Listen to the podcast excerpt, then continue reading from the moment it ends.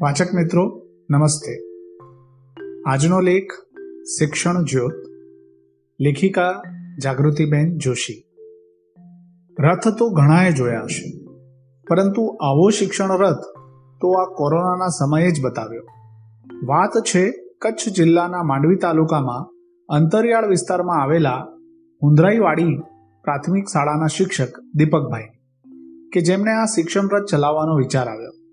સરકારે જ્યારે ઓનલાઈન શિક્ષણની મંજૂરી આપી અને સાથે બાયસેકના માધ્યમ દ્વારા શિક્ષણ પ્રક્રિયામાં રાજ્યમાં ચાલુ રહે તેવી વ્યવસ્થા ગોઠવી, ત્યારે નાનકડી શાળાના આ શિક્ષકને ચોક્કસ ખબર હતી કે તેમના વિસ્તારના બાળકો તો શિક્ષણથી વંચિત જ રહેવાના.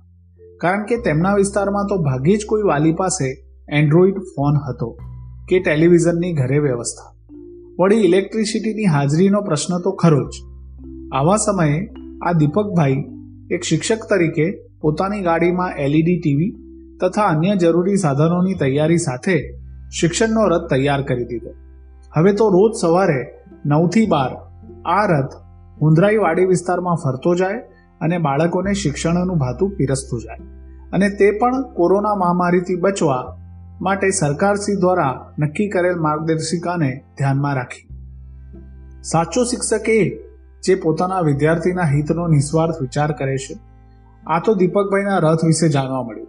આવા તો અનેક શિક્ષકો હશે જેમને શિક્ષણની જ્યોત જલાવી રાખવા આ કપરા સમયમાં પોતાનાથી થતા પ્રયત્નો કર્યા હશે. આવા દરેક શિક્ષક મિત્રોને કોટી કોટી વંદન. અસ્તુ.